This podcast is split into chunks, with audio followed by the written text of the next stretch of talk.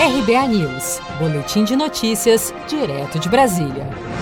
O governo do Rio Grande do Sul decretou nesta sexta-feira bandeira vermelha em todo o estado. Este é o segundo grau mais rígido das medidas de restrição para prevenir o avanço da pandemia de Covid-19 no Rio Grande do Sul. É a primeira vez que todas as 21 regiões gaúchas ficam na bandeira vermelha desde 11 de maio, quando começou a valer o plano de distanciamento controlado do estado. De acordo com o governador Eduardo Leite, este é o pior momento da pandemia de Covid-19 até agora no Rio Grande do Sul. Estamos, de fato, vivendo uma segunda onda de coronavírus aqui no Rio Grande do Sul, como também outras regiões estão vivendo. E por isso a gente reforça o pedido de cuidado de todos. É muito importante que todos se cuidem, que evitem aglomerações, que evitem uh, contatos desnecessários.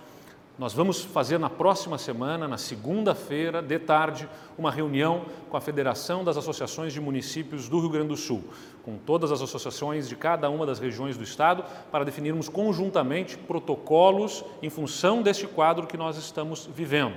Vamos trabalhar para afetar o menos o possível a nossa economia, reconhecendo a importância da, da, economia continuar girando, mas também chamando todos a responsabilidade para que evitemos o agravamento dessa situação. Na última quinta-feira, o Rio Grande do Sul tinha 1.183 pacientes internados com Covid-19 e 775 em leitos de UTI, o menor nível desde o início do plano, 0,67. Esse indicador mede a capacidade de atendimento do Estado e foi considerado como de risco altíssimo pela Secretaria de Saúde Estadual. Somente na última semana, 21 mil pessoas foram diagnosticadas com Covid-19 no Rio Grande do Sul.